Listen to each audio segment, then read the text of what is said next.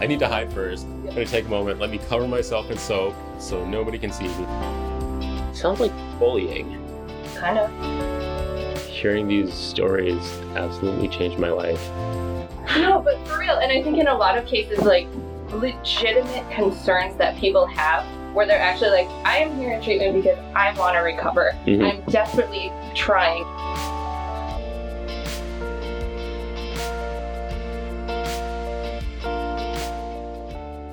Welcome to Eating Disorders Off Topic. I am Adam Hope, alongside Joy Nolenberg, alongside probably like 20 minutes away in Minneapolis. Welcome, Joy. Hello. Today we're going to be talking about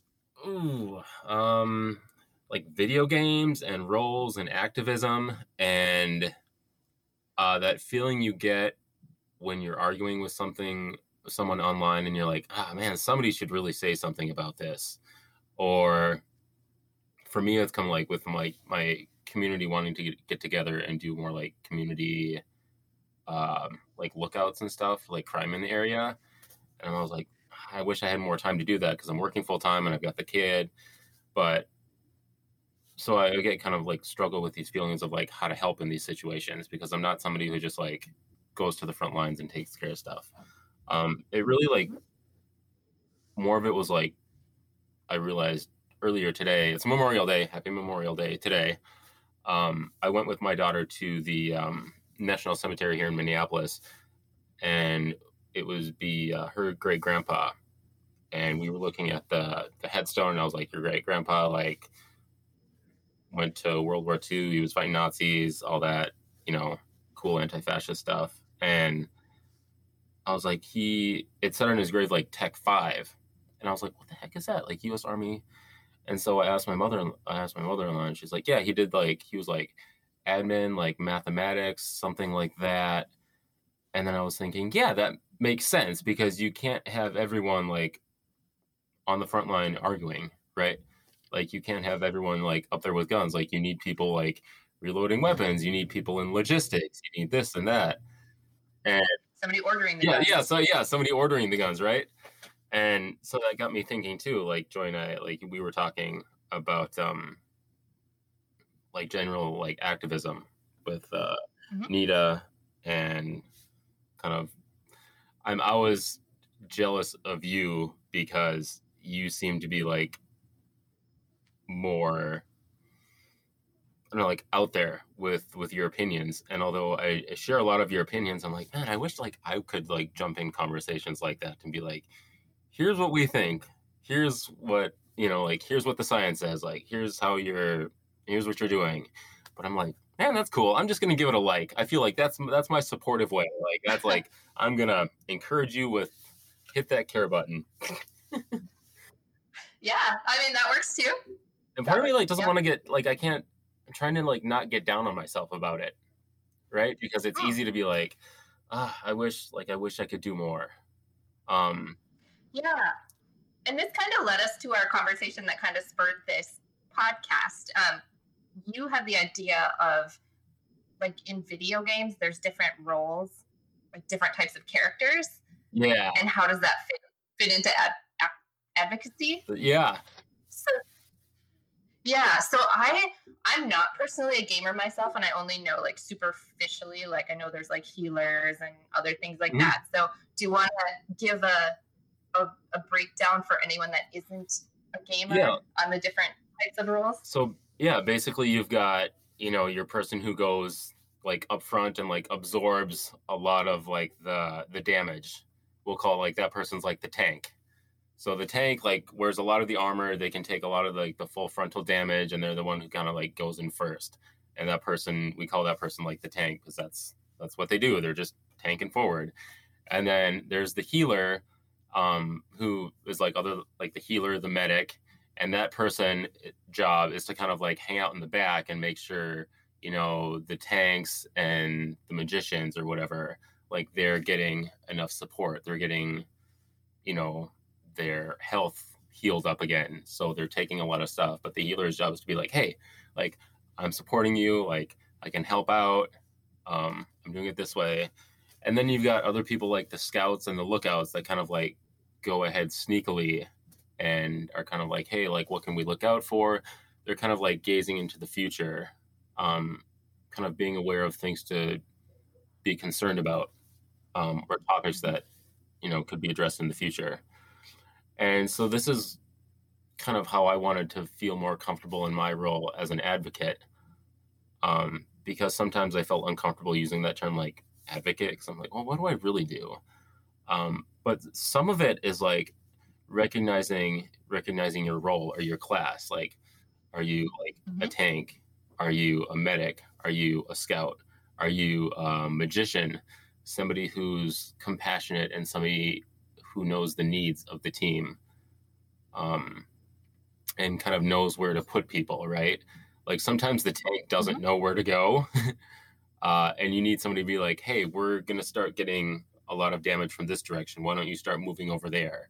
And like somebody to direct it. And that's important too. And like all these people have a place in advocacy. And I think mm-hmm. it's just a really important topic, or a really important thing to just kind of take notice of yourself and be like, okay, where have I been? Where has my spot been like in the past? Like with your group of friends when you were younger, like what type of person were you when you were younger? Would you say you've always had the same role? You know, I was kind of born loud and opinionated. My mom's nickname for me as a child was Lucy, like from Charlie Brown, Lucy. And you know, I, as a child, had some major drama with that. People around me did not like that. Mm-hmm. And I had a lot of trauma around being taught to be silent. And as an adult have sort of reclaimed my original self, which is I'm just going to be a tank because that's just me. Yeah. So I've kind of come full circle. But I actually kind of like this topic too, because I think it parallels a lot of recovery topics too, because I think eating disorder recovery, so much of it is about figuring out who you personally are and where you fit in mm-hmm. and who you are as an individual, not I need to be some cultural stereotype yeah. or whatever, but this is who I actually am. Mm-hmm. Yeah. That's been super important for me, especially finding, I mean, just, it's not so much like giving up somebody that I wanted to be, but it's more relaxing into who I actually was. Yes. And if the person like I wanted to be was some like, you know, like wild scout, I'm like, is that really me? Or is that something I'm striving to like, is that possible? Or like, am I really fulfilled in my role here as a healer? And I think that's where I'm happy at. I think that's where I can give a lot of help and a lot of respite to people who are like out there really pushing forward. That's not to say like, I can't like go out there and do like public speaking and like advocacy and like do stuff online. Mm-hmm. Like, I don't feel like that's where my like super strength is, you know? Yeah, definitely. And I mean, I've learned over the years. So one of my parts about accepting myself as an outgoing, opinionated person was I had always been led to believe that I should be, you know, easygoing. I shouldn't get upset about things. I shouldn't, you know, always have to fix things. You know, all of the things that you're told you should be. Yeah. And when I kind of started accepting that, like, I am not that person, for me, it became a challenge of, okay, but what do I do with this? Because I think like the things that make you different can be either a strength or, you know, a drawback depending mm-hmm. on situation. And for me, I found that like advocacy was a natural fit because what I found is when I first started the Joy Project, it kind of grew out of message boards way back in the day, which are just a bunch of I love these people. Stories. I love these stories so much. Oh yeah, it was a wild time. It was like the early 2000s eating disorder message boards. Oh goodness. So, yeah, I wouldn't say it was a pro and message board, yeah. but it was a literally wherever anybody is at message board. Mm-hmm. So there was a wide range. But the thing that stuck out to me so much is that so many people were having the exact same experience, and so many people were like, someone should do something. And so like, there was clearly a need. Mm-hmm. And me, I was like, so let's do something. You know, I was like, hey, hey, we have this great information. And then if people really want to be helping with people with eating disorders, they need this information. It was about like, I need to take this information to the people who can fix it. Yeah. And so that's where the Joy Project came out of. And what I found is like my particular role, I think I would definitely identify as like the tank or whoever like barges in and breaks open the door kind of, because there's other roles that I do not fit in that are just as important.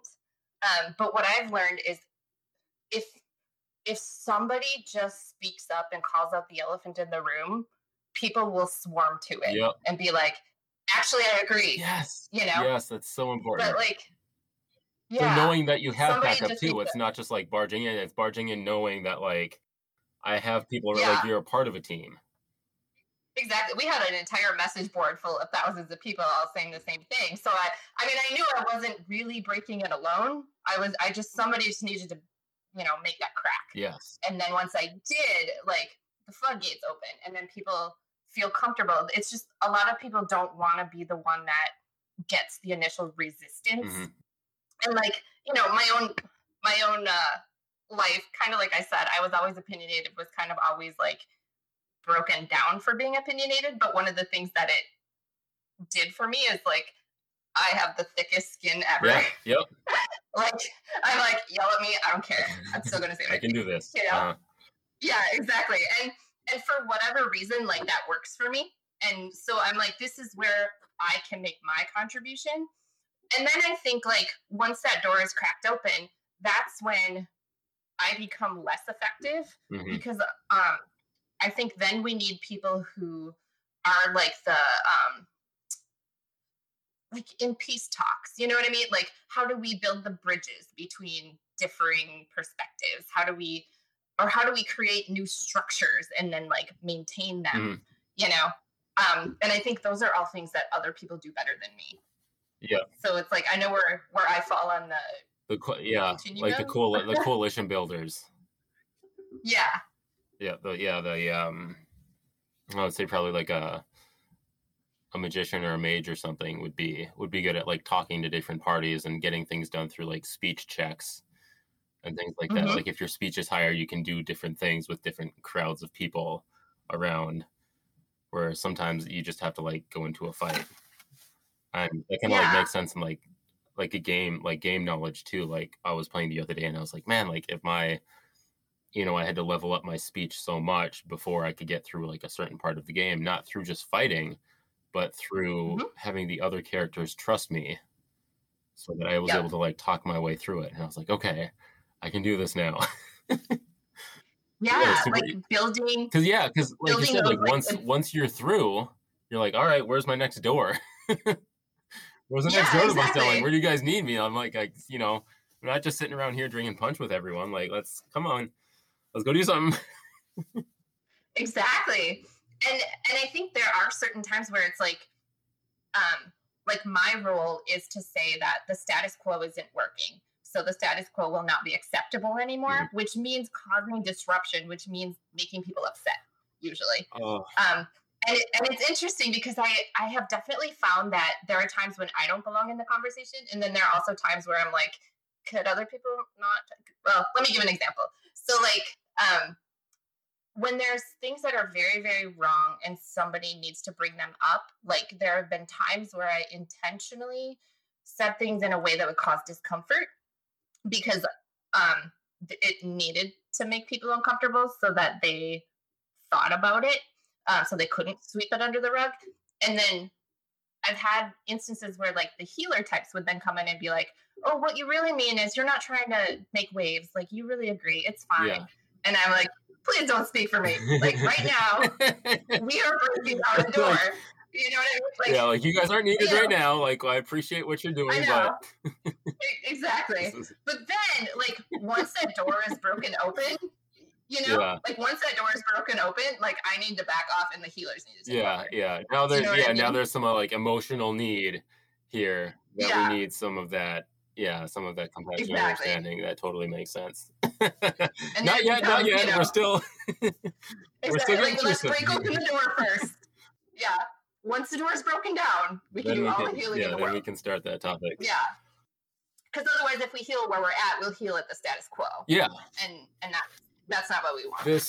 This reminds me of a book I was reading called Tribe by Sebastian Younger. And it's about, finding your tribe, finding your way in life and finding who you are, kind of like we're talking about now. And he gives similar examples of being in a mine and finding your way out, you need somebody to rally people around you. You need somebody to comfort mm-hmm. people around you. And the person that's comforting everyone around and trying to make sure everyone's safe, that person's probably not thinking of the best way to get out of the situation, mm-hmm. they're not, probably not thinking okay, if I do this, if we move this thing, if we do that, logistically do all that, they're probably not that person. And that's okay. Mm-hmm. Like I was saying, a lot of times we beat ourselves up for not being all around people, but that's more or less because we weren't meant to be that way. We were meant to be a collective, a community. So we shouldn't get down for trying to take on all the roles.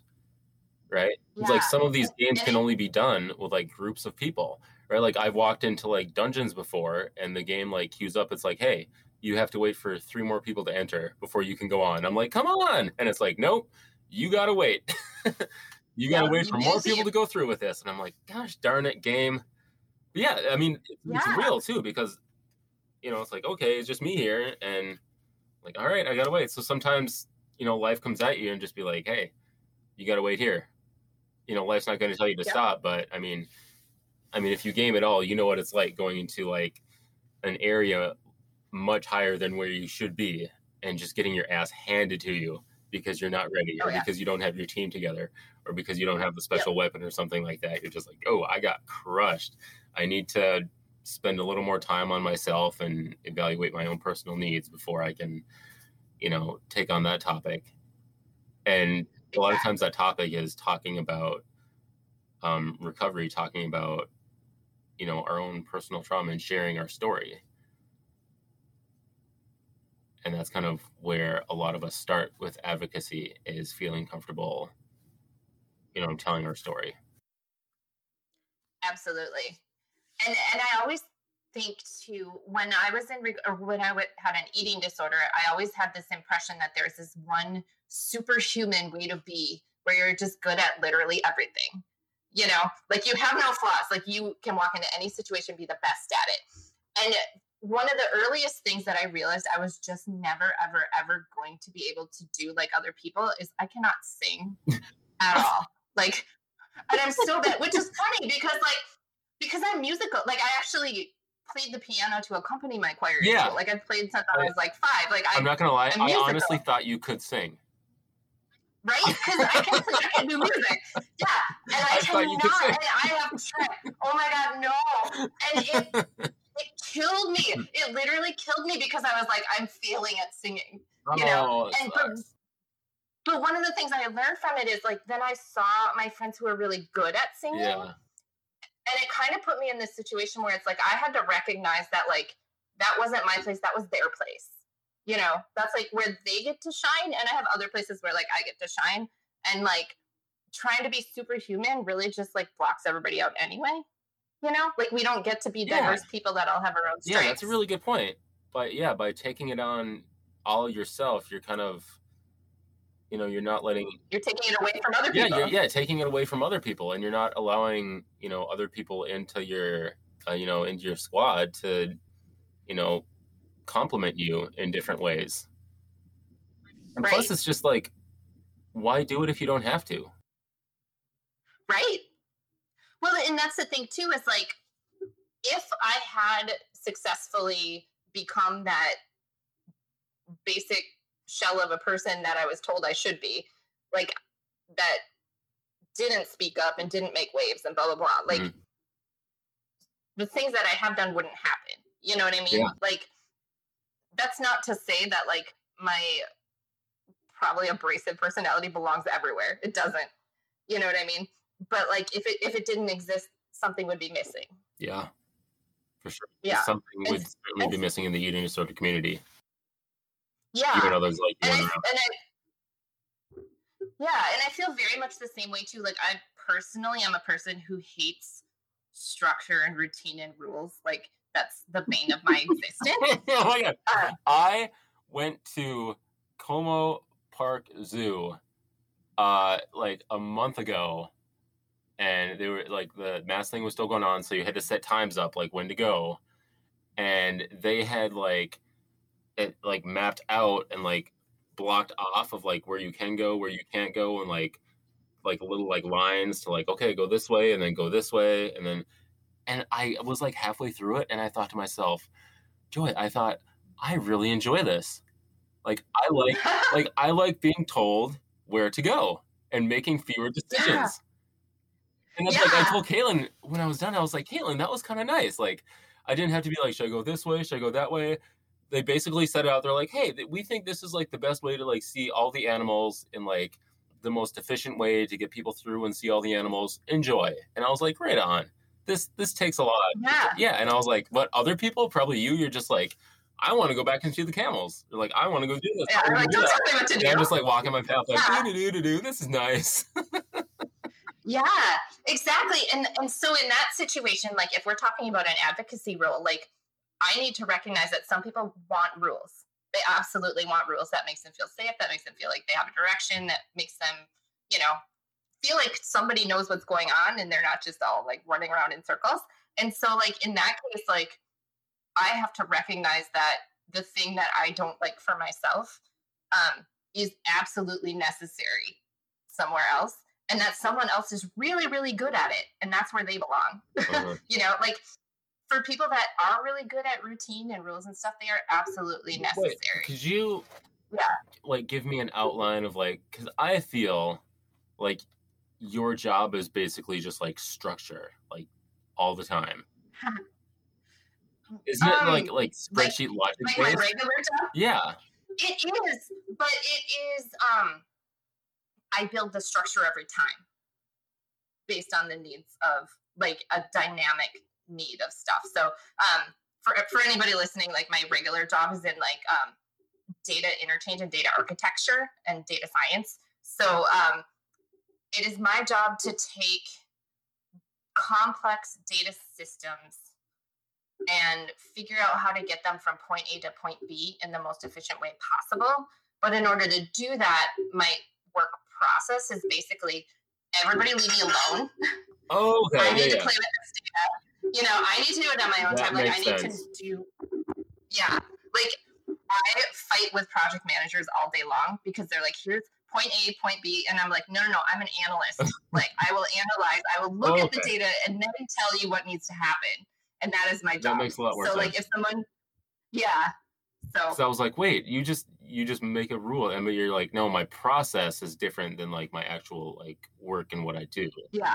Okay. My process is not linear. It's completely. I go where the data takes me, and then I make a decision based on that. Mm-hmm. I think something that's really helped me like branch out of kind of needing things a certain way, because like the downside of needing things a certain way, I like enjoying that, is like if I have too many options, then I become stuck, right? Mm-hmm. like with food, like in recovery, like if I have too many options, like I'm who like be like, all right, tell me what to eat, I'm good to go, and they're like, no, you should do this yourself, and I'm like, I'm checking out, I can't, no, can you just like give me a menu or something, like help me out? So like this. So like I would like to this day struggle with intuitive eating, because I'm just like, how do I know how I'm doing? Like where's my checklist, you know? Yeah, and I think it's interesting. Like it's like people look at it from two different perspectives. So like the rules people are kind of like, tell me the one way that's correct so I can do the correct thing. Yeah. But from my mind, I'm saying, you're telling me that only one single way is correct and anything else that deviates from that is wrong. Mm-hmm. And then I'm like, and I have to be absolutely perfect and do that one thing. Otherwise, I'm a terrible person. And like, that's pressure for me. And it's a cage, because it's like, what if I don't like that thing? Mm-hmm. Now you're telling me I'm wrong because you've decided that there's only one way. Mm-hmm. And like, I experienced that as a cage. Yeah. Yeah. Like what's hardest for me to break out of it is kind of understanding. I was reading an article, I think it was The Economist years and years ago, and it was talking about like data computation and mm-hmm. how they were building computers to like analyze data most efficiently. Mm-hmm. Most efficiently from like point A to point B or something. Or like it was mapping. And they're like sometimes like we have to like build in a certain amount of like error to begin with, so the calculations actually like begin to start first. Yeah. And then that'll like get you sooner. Like, so at least like instead of just sitting there and waiting for the end, you just start moving somewhere. And then that moves, you have information. Yeah, and then that moves a little bit faster. It's basically like typing into Google and that little bar pops up about like things you might be interested in. Like imagine mm-hmm. that not being there and you always having to like click and wait for the whole list of results instead of like the predictive text. Like that would be so like, that would take a while. Yeah, so I've just realized in my own personal life sometimes I just have to start moving. You know, like I can like mm-hmm. I can just become like over encumbered with like anxiety and indecision because I'm like you know, like, where am I needed? Like, should I go do this? Should I go do that? Like, who needs help? Who needs compassion? You know, if, you know, if I'm like a healer, I'm like, where do I go? But like, sometimes I just need to get out there. Like, sometimes I just need to step one foot in front of the other. I just need to make a meal. I just need to choose, you know, cold cut or roast beef or whatever, you know, and just start moving to the next thing. Otherwise, it's just, indecisive. You know, like, I can't wait for my whole day to be planned before I step foot out of bed. Or you'll never act. Or I'll never act. And I always like to encourage people at our support groups to, especially when they're like, I don't know yet, like how much food I need. I don't know when I'm hungry. I don't know all of these things. And it's like, they always want a specific answer. And I mean, to some degree, it's like, we are not a treatment program, so I can't give them a specific answer. Mm-hmm. But I always like to encourage people that they're collecting information. So if you try eating something one day and it wasn't the right amount of food, now you know. Mm-hmm. Tomorrow, you go into it knowing that. And then if you eat something else the next day where you're like, that did not go well, now you know that for tomorrow. Yep. And so like by the third day, you have more information.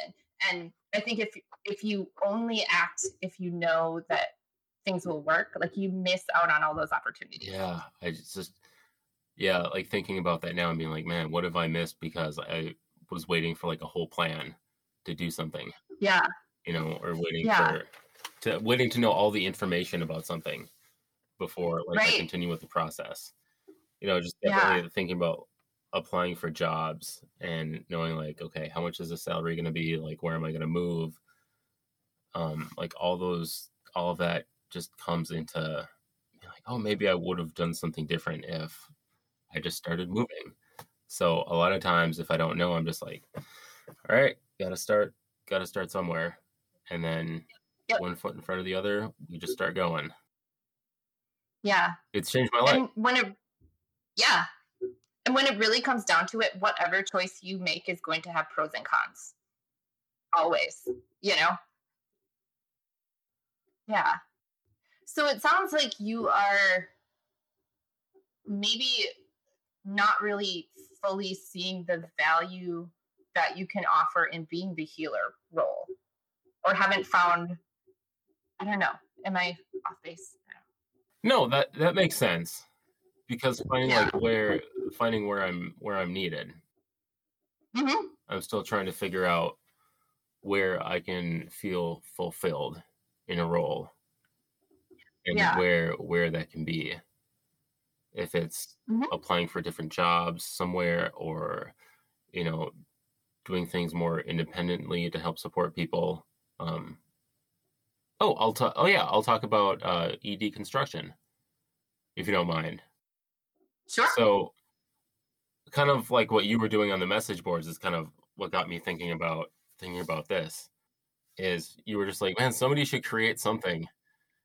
And I had like a similar moment where I was just like, I was listening to this podcast called The Life After about people who leave Christianity and kind of struggle with religious trauma. And I have like minor religious trauma, not like super significant, but it still kind of affects me in minor ways. And so I was like on this, on their Facebook group and like talking to other, you know, former Christians, and somebody mentioned, hey, does anybody else here struggle with eating disorders, struggle with, you know, purity culture, struggle with, you know, perfectionism, overwhelming shame, a lot of things that go with, you know, leaving Christianity for many people. And so there was a short thread in the comments, and I was like, yes, oh my gosh, this sounds super familiar. And there were so many people chiming in that I kind of did what you were talking about, Joy. I was like, but this is, somebody should get these people together. And just kind of like looking around, like side to side, be like, is somebody going to start a group about this or no? Right. And then I was like, I guess incredibly unsure of myself. Like, yeah. Like I'm not, that's not my role. Like it could be like, I'm like, okay, maybe I don't have a lot of time, but like this, there's definitely something here. And like, I've felt a huge connection with these individuals in this like short thread, and it just feels better being part of, you know, this incredibly like niche, unique thing. And so I messaged two individuals in the thread, and I was like, hey, like, would you two want to do like a group meeting?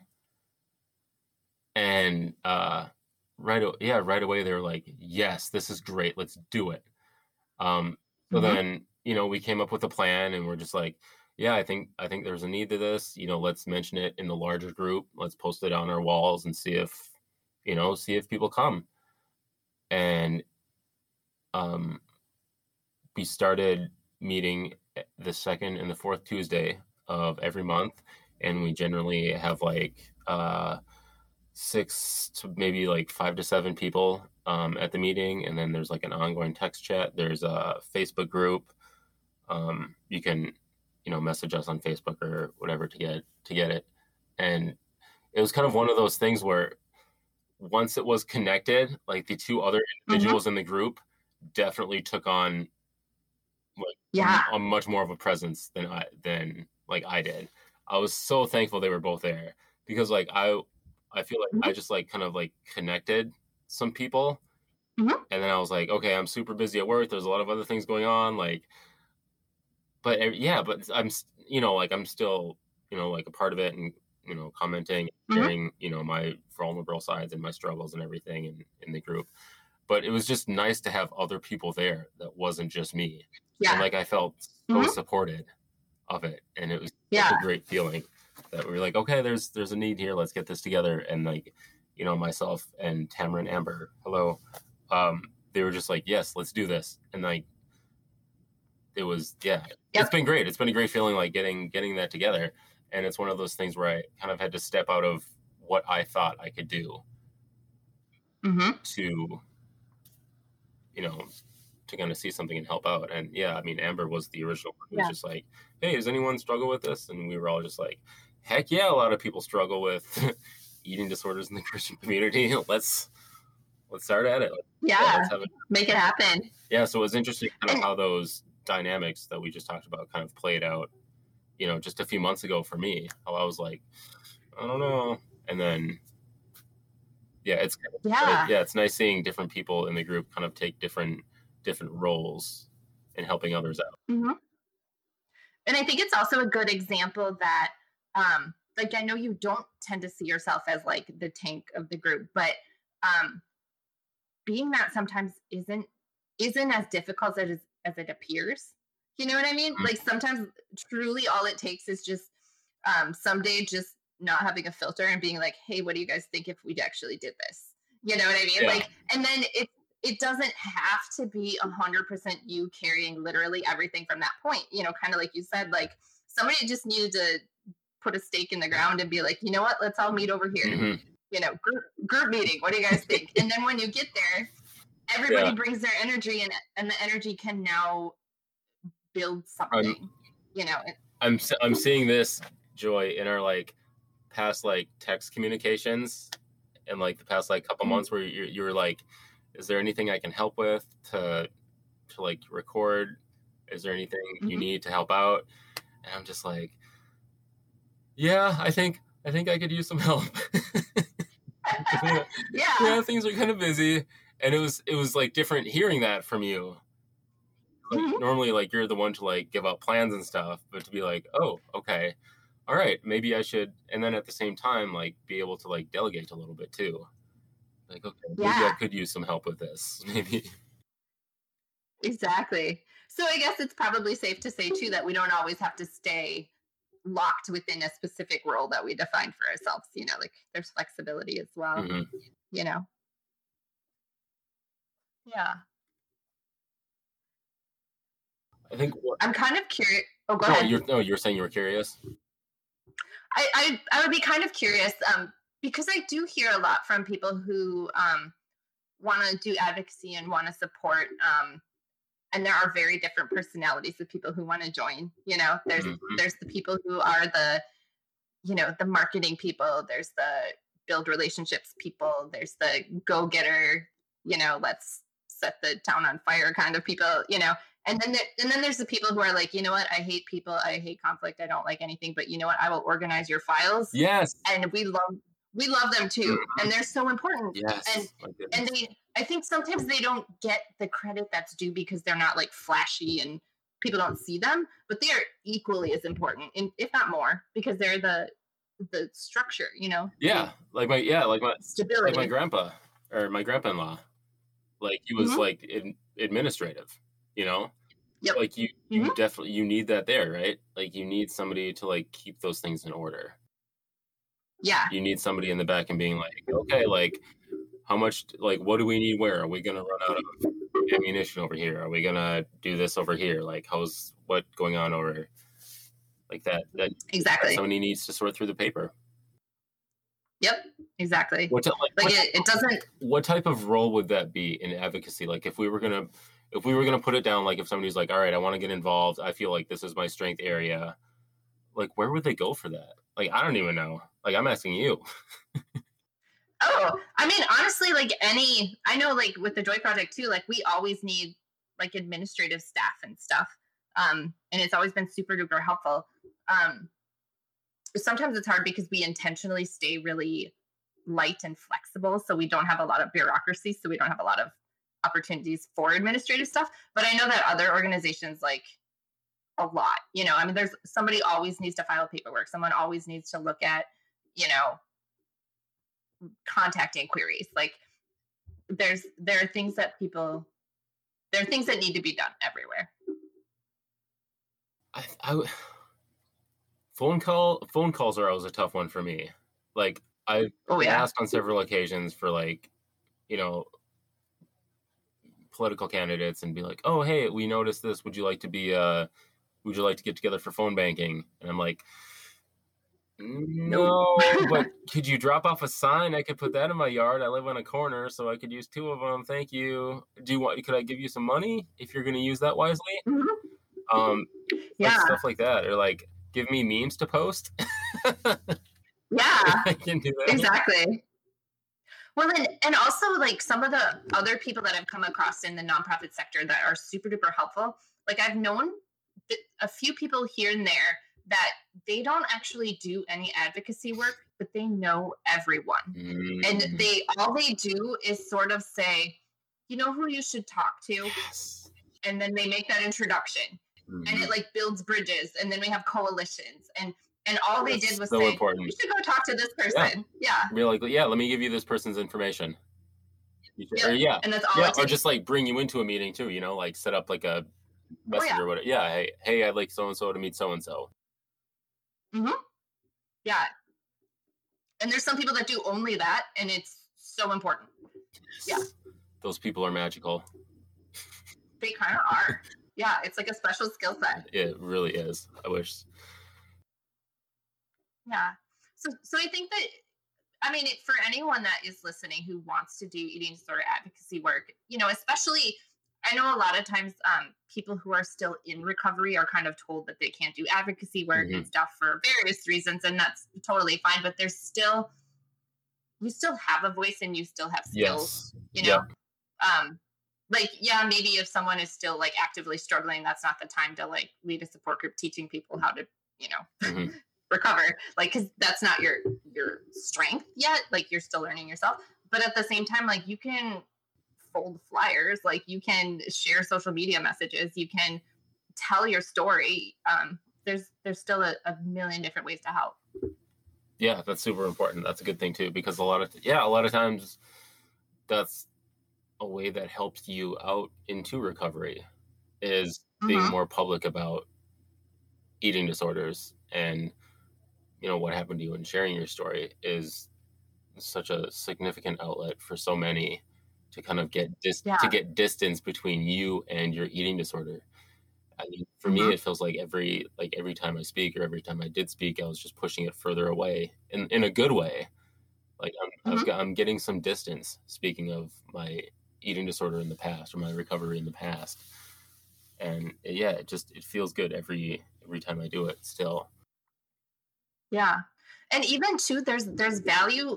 Like if someone is really struggling in recovery and they're like giving it their all, and they're just like, you know what, I'm just running into issues where I feel like if I had X, Y, and Z in this treatment program, I could make, you know, a million times more progress, mm-hmm. but maybe it's something that the treatment program just never thought of, yeah. you know, it's like, you now have information that you can share that might help shape treatment better for other people, you know, just because no one's ever thought of it. And, you know, it's not necessarily your job to change treatment. It's not necessarily your job to fix it, but like you have information, you can share it. You can always tell your story. Yes. Yes. That's so important. Because how are they going to know, you know? Right. Maybe exactly. They could be doing better. Exactly. Like, because, you know, as good as any treatment program is, like, they're not omnipotent yet, and they only know what they can learn. And if there's information that exists out there that they never hear, like, they can't incorporate it. And as much as they want to work with everyone's super personalized individual needs, right? That's not a possibility. It's not. But then again, if there's a certain need that like 50,000 people are saying is unmet, yeah, like that's a huge, yeah, that's feedback that they need. Yeah, they got to get on that. You're absolutely right. Yeah, yeah, and even feedback too in terms of like, you know what, this treatment was really, really helpful for me. You know, like that kind of helps reinforce what to do. Do treatment centers have like, where's the Yelp at? I don't know that exists. You know, actually, we kind of toyed around with that idea at the Joy Project a while back, and we hesitated a little bit. We ended up not doing the reviews just because there's legal issues, times, right? Well, possibly, but also it's a matter of like, you know, one person having a bad experience, yeah. you know, like whatever. You're right. But also, I think that different treatment programs fit different people. Okay. You know what I mean? So like someone, like even just our local treatment centers, like there's certain types of people who go to one treatment center and they think it's just the absolute worst. Mm-hmm. And then there's other types of people who are like, this is exactly what I needed. This is amazing. And it just becomes an issue of like what treatment program fits you best, mm-hmm. you know? And I do wish that maybe existed a little more about like treatment programs being a little more vocal about their style. Yeah. I mean, I feel like that would be like an easy like tag button for a review too. Like if you leave a review, like what was your treatment style or something, you know, like, yeah, like, what was your treatment? Would you rate it that you enjoyed this type of therapy over that type of therapy? Or yeah, like there's definitely people who are seeking treatment that's more like holistically focused. That's mm-hmm. more like, I want to have control and I want someone to just help me find my way. And then there's other people who are like, my eating disorder is so strong that I need someone to like wrestle me down to the ground and force me to eat, you know what I mean? And they're going to need different things, and different treatment programs are going to be their ideal match. You know, it's not always an option with insurance to kind of match, you know, sometimes you just got to work with what you get. But it would be nice to know some differences a little more upfront and to encourage them. You know, like I know that there's certain sectors in the eating disorder community that are looking for like one standardized manual on how we treat eating disorders, you know, and which is, I'm somebody who enjoys manuals and arrows about where to visit zoos, but like that, I don't care for that much at all, because as much as I realize I enjoy it, I really understand that a lot of people need different ways to work on things, you know? Yeah. Because I, like my whole time in school, like I didn't have like the proper way to do that with myself. I feel like I was like forgotten a lot, like how my brain worked.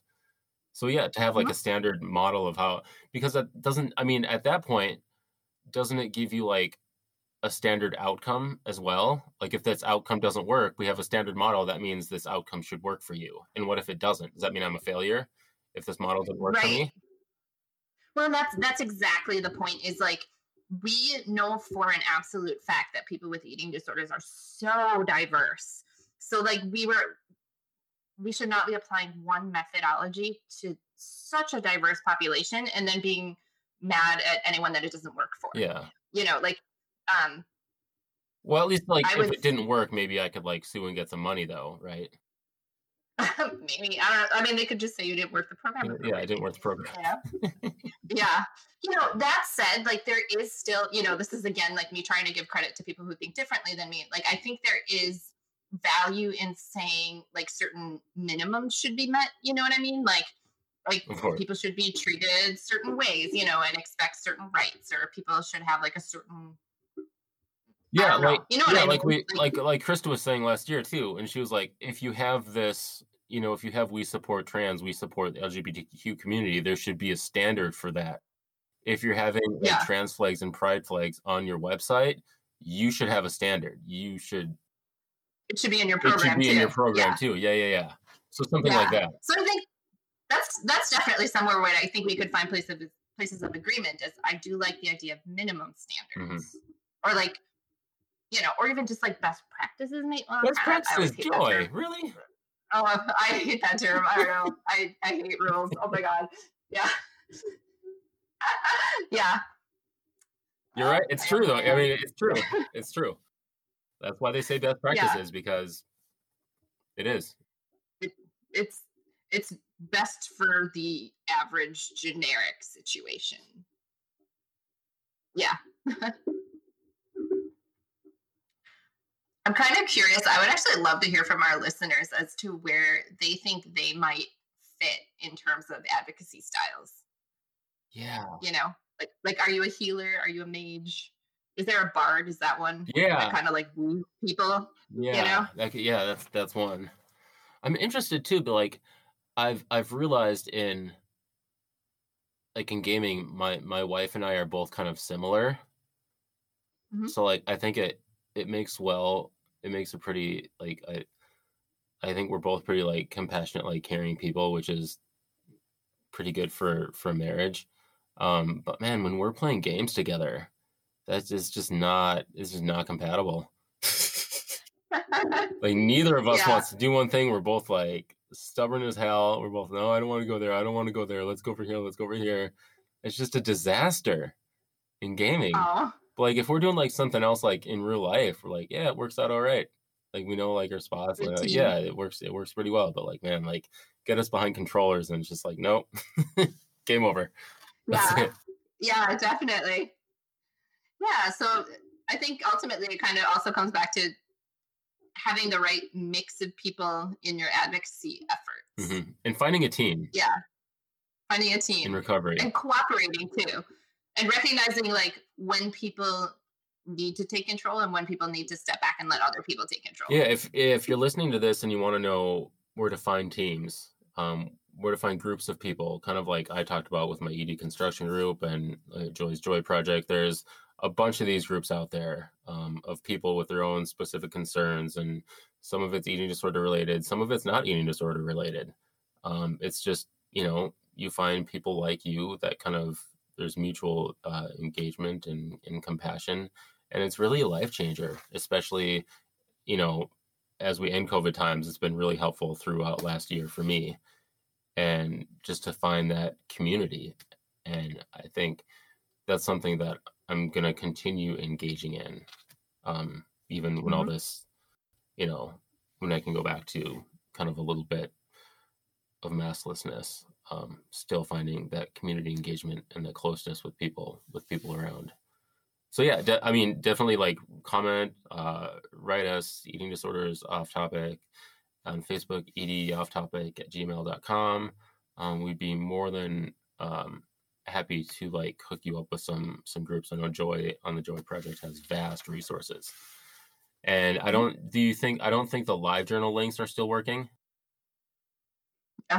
No, they're probably out. Okay. I mean, you can probably find them on the Wayback Machine somewhere. I don't know.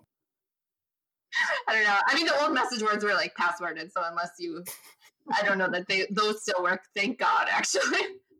I mean, there was some cringy stuff. I mean, I'm speaking for myself. Well, probably everybody, but for myself, for sure. Mm-hmm. Come a long way since 2003. But, it's nice to see progress. I've intermittently kept journals throughout like times in my life. Like I'll stop for like a couple years and I'll pick it up for a while and I'll stop. But like sometimes I'll look back and I'll be like, wow, I was a generally happier person back then. Or other times just being like, wow, that was definitely during one of my drinking binges. I should not have been journaling back then. Or, you know, like you kind of meet yourself in different spots and kind of take what you can from like those areas and be like, oh, that's interesting. And just kind of reflect on kind of what happened. I mean, yeah, you say Wayback Machine. I'm like, man, maybe I should check or even in our Facebook history. Yeah. Facebook histories, because those go back like 13 years sometimes. Oh yeah. I find some good cringe stuff there too. Well, and another thing too is like I had, so like I had written up my story and it was published there's a book called You Are Not Alone. And like, so my story was a chapter in that book. I think Andrea Rowe was the main author and I think it was, you know, co-authored by everybody in their story. Mm-hmm. And that was written back in like 2006 or something. And I look back on that story now and I'm like, oh my God. Like, I mean, it was a true and valid account of exactly how I felt at the time. And I think it's valuable for people in early recovery to hear that they're not alone, you know? But there's word choices I would never make today. Like there's, people like you know, and there's Maria Hornbacher, who's still coming out with more books and knowledge of like who she is and what she's going through and her whole process and her journey in life, you know, like I couldn't imagine how she feels going back and reading like Wasted or something, you know? Yeah. And being like, oh my gosh, I was writing that. Why did I do that? Exactly. But I do think it, you know, like even we're currently this weekend, we're working on replacing our old website with our new one. Yep.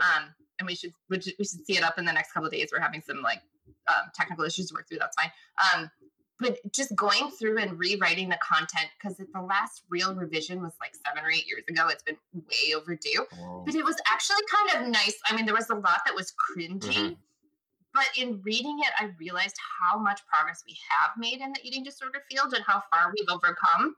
You know, like just the fact that a lot of the stuff about recovery was just automatically worded as like weight restoration. Like now I would never do such a thing. Mm-hmm. You know what I mean? Okay. But it was just because it was the standard at the time, you know?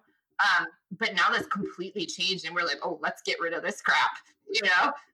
Happily get rid of that crap. But it made me feel good to know that when I first started in the eating disorder advocacy field, like the idea that someone in a higher weight body might have an eating disorder was like revolutionary. Yeah. And it still is revolutionary. We have a long way to go towards really, really accepting that. But I feel like there's more traction now than there was in a measurable way. And I love that. And I'm really excited about that. Me too. I think that's a great note to leave it with too, is that there's progress. There's been progress. Yeah. And baby steps count. Baby steps count. You know, sometimes you can't wait for the map to finish. Sometimes you just have to click the predictive text. Yep.